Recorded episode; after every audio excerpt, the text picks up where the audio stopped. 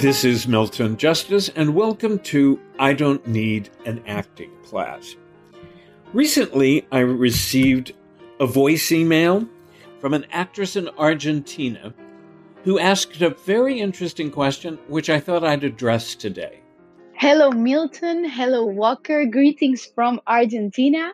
Um, I've been hearing your podcast all these days, and it, they have been amazing. I love them. I hope to hear a new ones soon. Um, I just wanted to ask you because sometimes when I'm acting, I'm trying to believe the story. I, I think that I'm the character, I'm in the middle of the scene, but sometimes it happens to me that suddenly I um, remember that it's not real.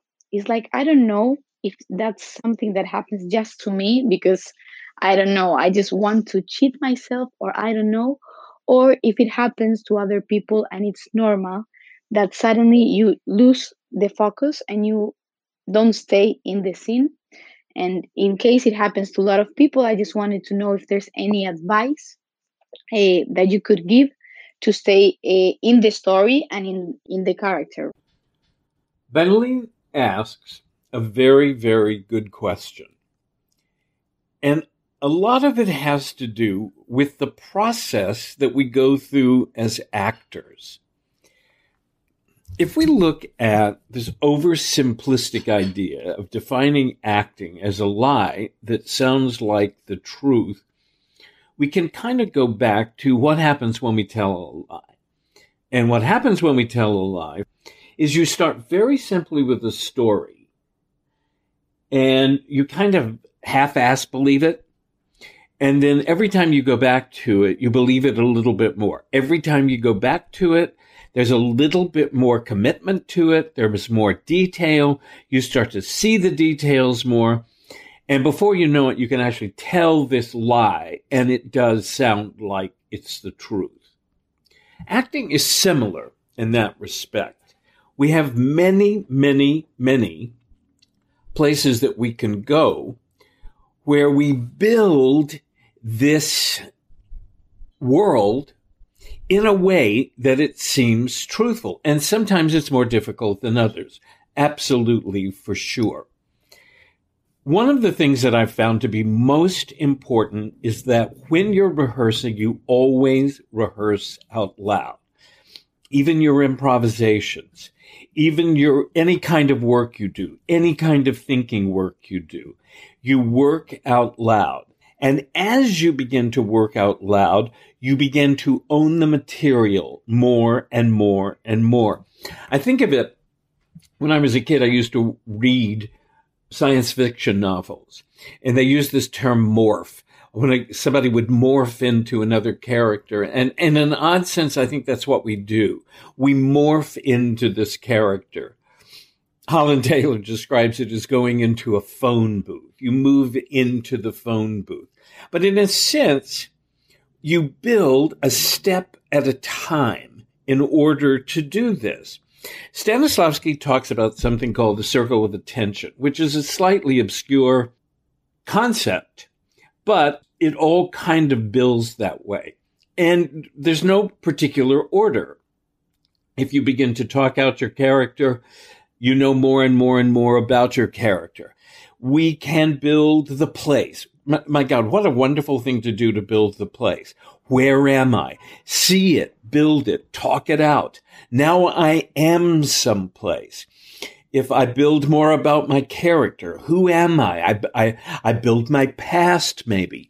I may take my character three places outside of the play and see how is it that this dude or dudette functions outside of the play?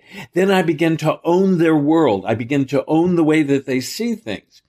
Same thing with my partner. I start to build my relationship to my partner. And more and more and more, I begin to believe I am in that circumstance. I begin to morph, if you will, into the circumstance. I, I, think ideally we get to a point where you don't know where the actor ends and the character begins because that thin line has been erased. And then, of course, afterward, you go home and you don't have to kick the dog. In, in a sense, you immerse yourself into the character. Uh, and man, when that happens, it is so phenomenal. I've always been a believer that really, really exciting acting happens when you're willing to fly without a net. You just step up and you say, take away the net. But you have to know so much before you can do that. And once you know all of that, it's, it's like you move into this magical place where the play happens. And that's what you want. You're not forcing the play. You're not forcing your belief mechanism. You're just there and the play happens. Anyway, I hope that's helpful. It's different for everybody. It really is. Some people love an audience. I've never been fond of an audience as a director because I love rehearsals. But I do know that there are people who think, ah, bring them on. There they are. In time, I have a feeling it, gets easier and we all slip out. We all slip out of it so easily that we just suddenly are watching ourselves acting. But we have these tools. We know how to build a character. We know how to build a character's past. Knowing those things helps us own something. We know where we are. We know how to build the place. Again, if I build the place out loud, I own the place. I know where I am. It gives me confidence. I know what I'm doing in the scene. I know what I'm playing. I know what's going on. Again, all of these tools are there to give me the confidence of performance and help me let go.